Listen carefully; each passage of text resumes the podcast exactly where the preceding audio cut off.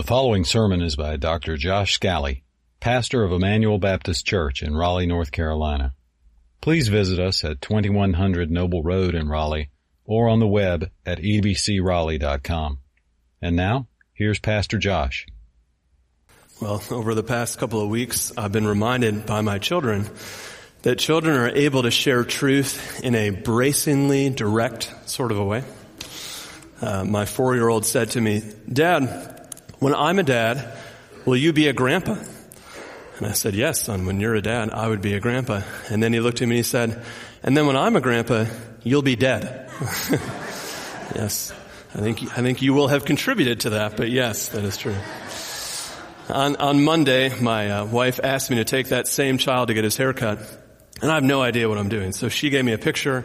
I showed it to the lady. Here's what my wife said we're supposed to do. You know, my son is sitting there and about halfway through the haircut, he looks at himself in the mirror and he looks at the lady and says, I think you need to look at the picture again. uh, that's great. She took it well and I invited her to church right afterwards. So. so today's passage is one of those ones that shares truth in a bracingly direct sort of a way. So we are actually now in 2 Timothy 1. If you have the Pew Bible, turn to page 1181. Okay, 1181. 2 Timothy 1 is one of these wonderful passages where God shares truth, but in a bracingly direct way. It's very encouraging. And it's bracingly direct in its encouragement. I don't want to bury the lead this morning. Here's what this passage is about. It tells us that God has a power that enables you to face sickness, suffering, death, disappointment because Jesus has risen from the dead. There is a hope that God can give that can face anything. And that's why the title of today's sermon is Jesus abolished death and brought life. And we'll look at that from 2 Timothy 1 verses 9 through 10. And here we want to see how God at Easter gives us a preview of the promise of His power and purpose to overcome sin's curse, its consequences, suffering, and shame. This is a letter that God has inspired through the human author Paul, and Paul writes it to Timothy. Throughout the letter, the first seven verses, he talks about how God has changed his own life and how he's seen that God has changed Timothy's life, the sincere faith that Timothy has, and how wonderful that is. And yet there's a pivotal verse, verse 7, where he wants to make sure that Timothy doesn't allow himself to give in to fear. So if you have the Bible open, look in 2 Timothy 1, verse 7. God gave us a spirit not of fear, but of power and love and self-control. There's a power that comes from God that provides a hope that can face anything. But that hope is grounded in what God did through Jesus that we're remembering, especially today on Easter. So this morning in the passage, I want you to see how God's saving grace enables us to face even shame and suffering. Now the key words are going to be shame and suffering. They appear in verse 8. and They appear in verse 12. They're the main thing that he wants us to understand. Here's this hope that can overcome even shame and suffering. So look with me in verse 8. Therefore, do not be ashamed of the testimony about our Lord, nor of me, his prisoner. But then we read, but share in suffering for the gospel. Shame, when we think of it, means to be embarrassed, potentially to be afraid of facing rejection or exclusion. Suffering means to face discomfort and disappointment, especially because of something we hold dear in this passage, he's talking about shame and suffering that comes through an association. On a much lighter note, we could say, imagine that teenager that is ashamed to be associated with their parents in public. They fear the suffering that may come with that because their parents represent values or quirks or idiosyncrasies that would be unpopular among their peer group. So their fear is an association that would bring shame or suffering on them. Notice in verse 8 what the association is. This is a shame or suffering because of an association with Jesus, with the testimony about Him, with a prisoner in his name, with the gospel about him. Now first let me give a quick caution. Let's, let's all admit here that some shame and suffering is self-inflicted and it is sought. And that is not what he's talking about because he explains in 1 Timothy 2 that a Christian's desire and prayer is to live a godly and peaceable life. So Christians should not seek suffering and we should not self-inflict shame. But there is a shame and suffering that comes even though you didn't seek it and even though you didn't want it, just because you're associated with Jesus. And this shame and suffering is something that we actually don't need to fear because we have a hope that is overcoming.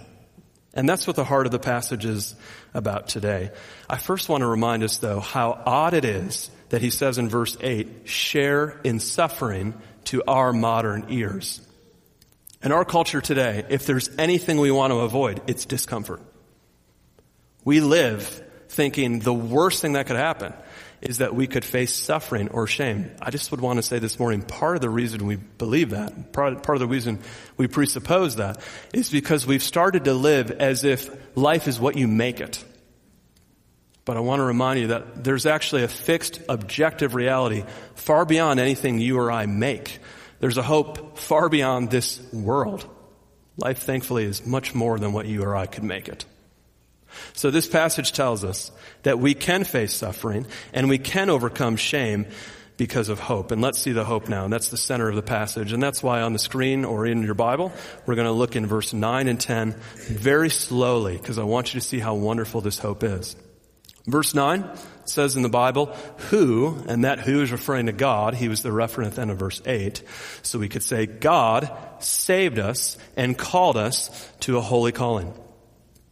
I know that a lot of times when people read the word holy, they think of purity of behavior. And there are times in the Bible where it means that. But that's not what the grammar means here. Actually, a good way to translate it would be God saved us through the means of a holy calling. The idea is the way God saves is through bringing us out of something and to something. Remember the word holy means to be set apart. So here's the idea. God saves us by reaching down and bringing us to himself. Holiness is not about avoiding bad things. It's about coming to believe in a person who gives all good things. Um, think about it this way. Imagine a father who thrust his hands into a thorny bush to pull his son out to the safety of his own person.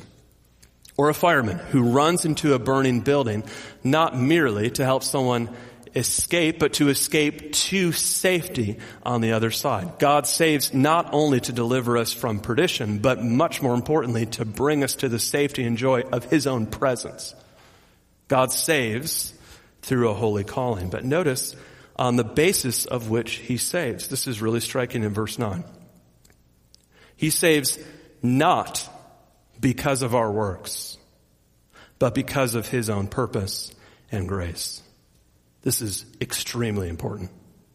God's salvation is done not in reference to anything we could do, have done, or ever would do. God's salvation is reference to his own purpose and grace. My favorite thing about this particular verse is the word works is not modified with the word good. He's not saying you're not saved by good works. He's saying something much more than that. You're not saved by your works. Whatever they are. Whether they're thought of as good or whether they're thought of as rebellion. We could say it this way. Human religion saves no one because our good works are never good enough. We're already condemned. On the other side, you might say, well, okay, I agree with that. I'm not trying to earn a relationship with God. I'm trying to ignore all the religiosity that I see in culture. I'm trying to escape that. But on the other side, that also does not save. Human religion does not save, but human rebellion does not save either. We can't earn salvation, nor can we escape our need for it. The issue is not the brand of our works. The issue is that they are our works and therefore they are tinged with our sin and we cannot be made right with God on the basis of anything we do. So then how can we be made right with God? The verse continues. His own purpose and grace, which he gave us in Christ Jesus. Salvation then has nothing to do with what you or I could do. It only has to do with what God has done through his son Jesus. Notice the salvation is secured before the ages began. In Greek it means before time was even constructed. So this again has nothing to do with our efforts. It has everything to do with God's grace. So what exactly did Jesus do? And here's what the verses wonderfully say. Let's continue now in verse 10 of 2 Timothy 1. God saves in Christ Jesus, those who are in Christ Jesus, verse 10, this is now manifest or revealed through the appearing of our Savior Jesus Christ who abolished death. This is the first thing that Jesus did that you and I cannot do. Jesus Christ destroyed death. On the cross, He died the death we deserved, the consequences of which we cannot overcome. So Jesus took our place and secured our victory when he died our death, therefore abolishing death and its enmity and grip over us. But as we celebrate this morning, he did not stay dead. So the verse continues, he abolished death and brought life and immortality to light through the gospel.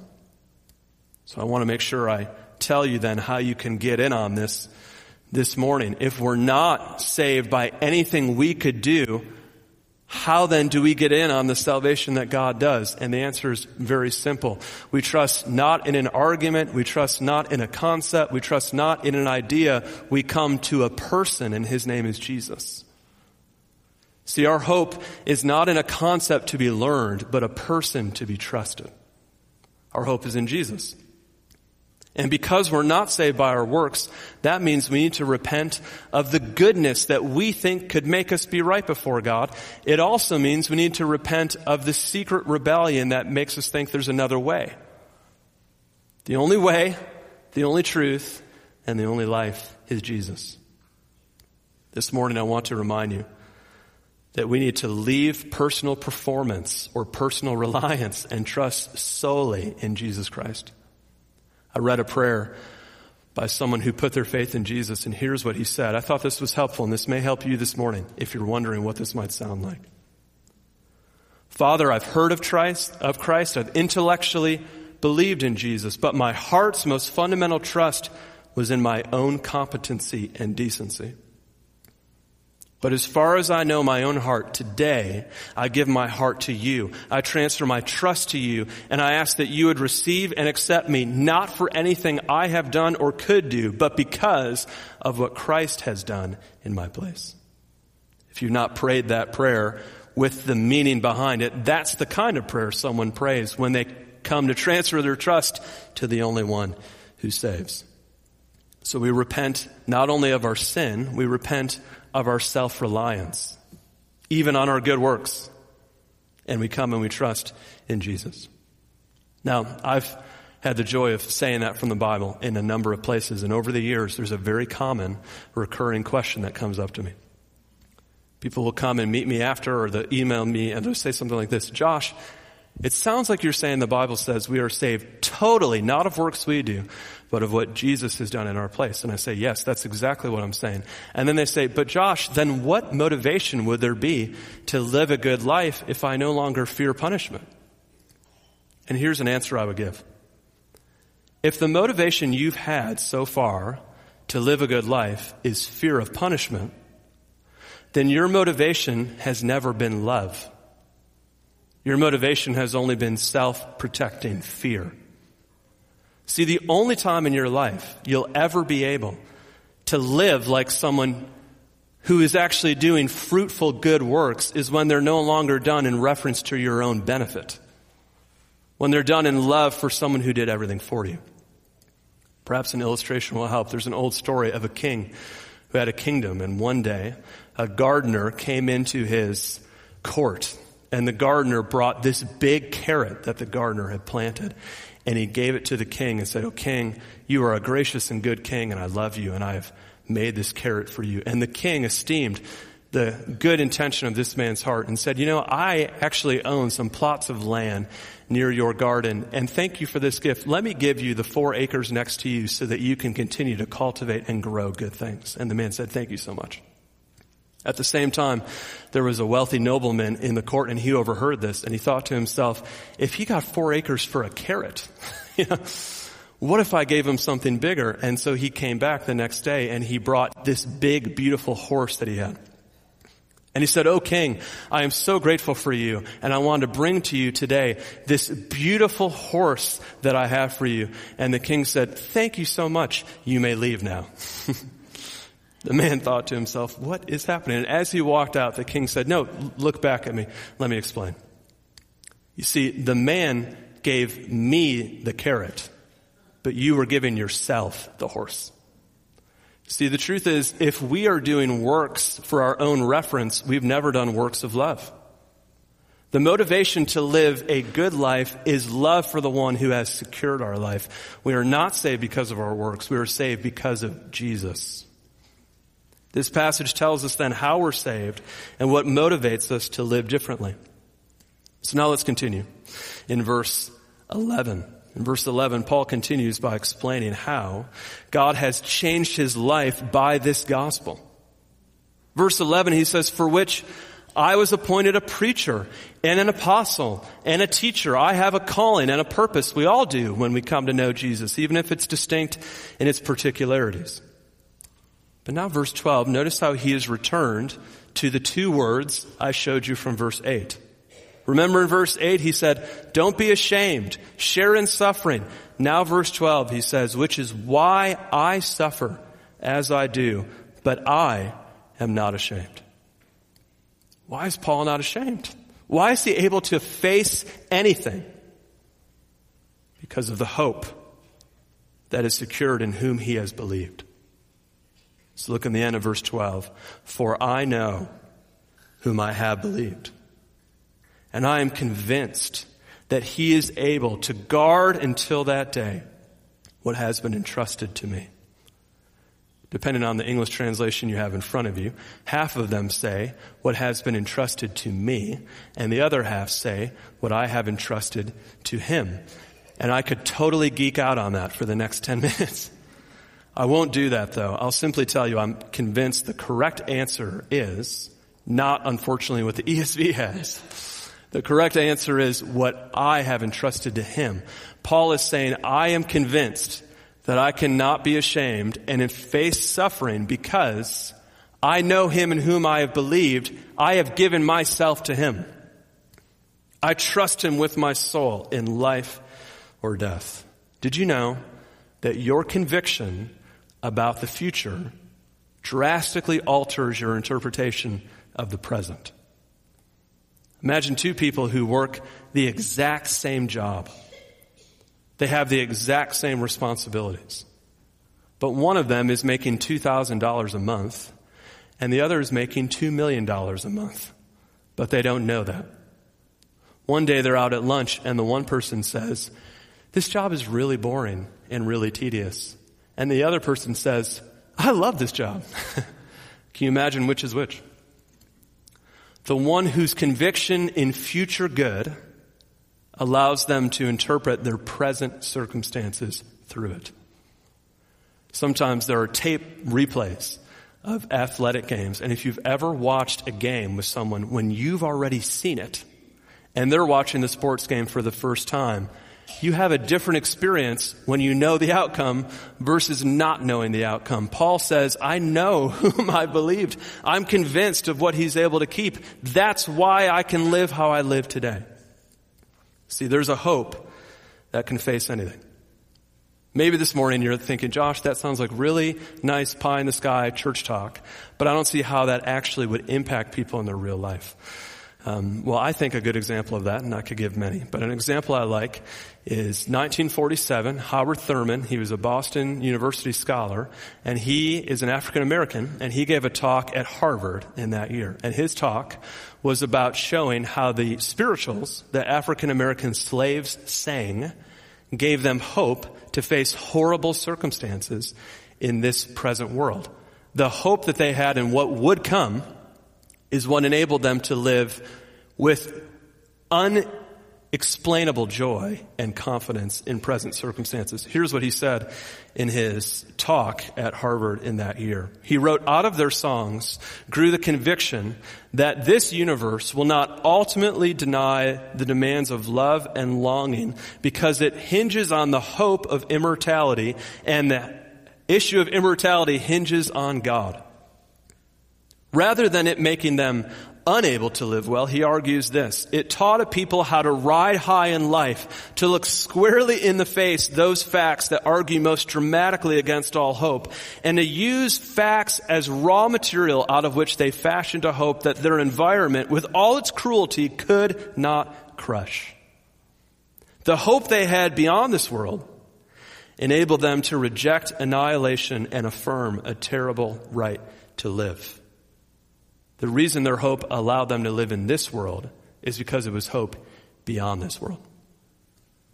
Now, we live in a cultural moment where belief in God is waning and there's a rise of secularism, and many people no longer believe there's anything after this life. Many people think that when you die, that's it. Your consciousness is over. There's nothing that happens afterwards. A good popular example of this is what we read in the philosophical movie called The Lion King. I don't know if you're familiar with it. There's this great spot in The Lion King where Simba, the baby lion, is talking to the adult lion and he's asking why it's okay for lions to eat antelopes. And the dad tries to explain, well, you know, the antelopes die and they become grass and then we eat the grass and that son is the circle of life. But what would it look like if you actually believed that that's how it works? If there's nothing beyond this world to put your hope in? Well, we have an example. The philosopher Peter Kreeft shares a true story of a seven year old whose cousin, a three year old, died very sadly and unexpectedly. So the seven year old came to his mother, and his mother is a thoroughly convinced secularist that has no confidence in anything beyond this world. And so he asked his mother, my three year old cousin is dead. Where is he? And here's what she said. Your cousin has gone back to earth from which we all come. Death is a natural part of the cycle of life. And so when you see the earth put forth flowers next spring, you can know it's your cousin's life that is fertilizing those flowers. And he responded by running out of the room screaming, I don't want him to be fertilizer. Who can blame him? See, what the Bible is saying here in verse 12 is, I know whom I have believed, and I'm persuaded that he is able to guard what I've entrusted to him. It is a confidence in personal perpetuity. I will continue to live forever as a self because Jesus Christ is holding myself and he has abolished death and he has given immortality and life. See, this morning, I hope you noticed when our brother read Luke 24. There's this amazing thing that happens in all of the gospel accounts. After Jesus has risen from the dead, everybody he sees who he knew before take a minute to recognize him. They recognize him, but it takes a minute because he's glorified. The Bible tells us that we share through faith in Christ his death, his resurrection, and his glorification, which means that anybody who puts their faith in Jesus one day will be fully glorified. Here's my best guess of what that'll be like. Have you ever had a good friend from elementary school and then you, your paths part ways and you haven't seen them for years and then you reconnect maybe when you're in your 20s and you're at a grocery store and you say, Hey, is that you? Wow, look at you now. You've really grown to be, wow, it's so great to see you. I think in heaven something similar will happen. We'll see each other and, wait, hey, is that you? Wow, it's so great to see you. And it'll take a second because all of the shortcomings, which were our failures, are now permanently removed and we're the radiant splendor that God was always intending to make us. It takes a second to recognize this, but we'll say, is that you? That's what I always hoped and knew God could make you. John Updike, not normally thought of as a Christian, I think put his finger on it when he put it this way. I have the persistent sensation that in my life and art, I am just beginning. Paul is saying something similar. I know whom I have believed. And let me show you from verses 13 and 14 that when you know who holds tomorrow, you can live boldly today. So look in verse 13. He just told them, don't be ashamed. Don't be afraid to suffer. Follow the pattern of sound words that you've heard from me in the faith and love that are in Christ Jesus. Follow the pattern. Don't be ashamed of it. Now verse 14. By the Holy Spirit who dwells within us, guard the good deposit entrusted to you. In Romans 8 verse 18, Paul will say, I am convinced that the suffering of this life is not worthy to be compared with the glory that is to follow. When you know the future and the hope that is being brought to bear in the future, you can live confidently in the present. The faith and love in verse 13 are emanating from Christ Jesus. The ability to live guarding the good deposit in verse 14 is from the power of the Holy Spirit who dwells within us. All the power is, like he said in verse 7, from God. Not a spirit of fear, but of power. Have you ever felt ashamed? Have you ever felt afraid of suffering, rejection, embarrassment, exclusion? I have good news for you. God is more than able to give you the power you need to face anything. Oswald Chambers wrote it well. All through history, God has chosen and used nobodies because of their unusual dependence on Him. That made possible the unique display of His power and grace. And He chose and used somebody's only when they renounced dependence on their natural abilities. This morning, be encouraged. We have hope. We have hope because of what we read in verse 9 and 10. Jesus has abolished death and brought light. Do you understand that when Jesus acted at Calvary on the cross and emerging from an empty tomb, he was acting as a representative for us? You and I, no matter how much you cheer for something, and as much as you get excited about it, it is not literally life or death. I'm a big Michigan fan. I keep track of what Ohio State's doing. I get very upset about this in the off season. Some of you are Duke fans, some of you are North Carolina fans, some of you are NC State fans. I'll say no more about any of that topic. But whether your team wins or loses, you get excited. But whether your team wins or loses doesn't actually mean your life begins or ends. But did you know that when David fought Goliath, that's what was at stake? David's out there, Goliath's out there. One side wins, the other side loses, and their life is over. The, the people on the field are the representation of everybody on the sidelines. Imagine you're one of the disciples, you're John or you're Matthew or you're Peter. You've, for the last three years, followed Jesus. You've put all your hope in him, and here he comes, your representative on Mount Calvary, and then he dies which is why we're actually not surprised to read in the gospel accounts they went fishing. It's over. we put our whole lives into this guy, and now what could possibly happen now that he's died? But then three days later, just as he said, he rose from the dead. See, our life was literally at stake when Jesus represented us. And here's the good news. When death swallowed him, God vindicated him and he cut a hole through the back of it and emerged from the empty tomb. That means we won't die if we are united to Jesus. He's the resurrection and the life. While we're here on earth struggling, we sing faith to each other. We sing things like, Jesus lives and death is now but my entrance into glory. Courage then, my soul, for thou hast a crown of life before thee. In 2 Timothy chapter 2 verse 22, actually Paul will say, call on the Lord along with those who call on him from a pure, sincere heart. And I want to remind you, on Easter Sunday, because we do struggle in our faith, one of the best encouragements God gives us is an imperfect but helpful community that points us to the person who is perfect, who points us to Jesus. Church family, do you know that when you're singing these songs together and we see each other, you're helping us endure when we feel like quitting. You're helping us hope when we feel like despair.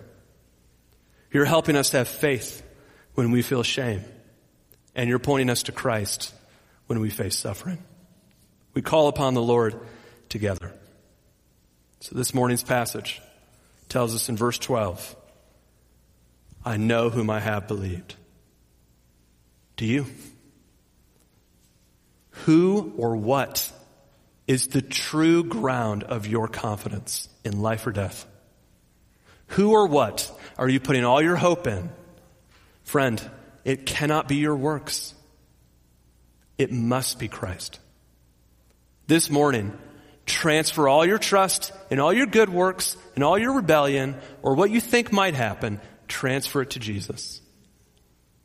This morning, when you feel discouraged and when you feel ashamed, I want you to remind you of this. Jesus Christ, the eternal Son of God who created the world, was led to a cross and they stripped him of all of his clothing. Then they gambled over his clothing. Then they spat at him and slapped him. And while he was blindfolded, they made him guess who hit him. Do you see what he's experiencing? Shame and suffering. He was bearing our shame and our suffering. And when he was nailed to that central cross, mocked by onlookers and from the thief on the one side, he was able to say, Father, forgive them, for they know not what they do. Jesus bore our shame so that we would never have to bear it, and he suffered our suffering so that we would never have to experience it. So be encouraged. God has raised him from the dead. But one last final caution.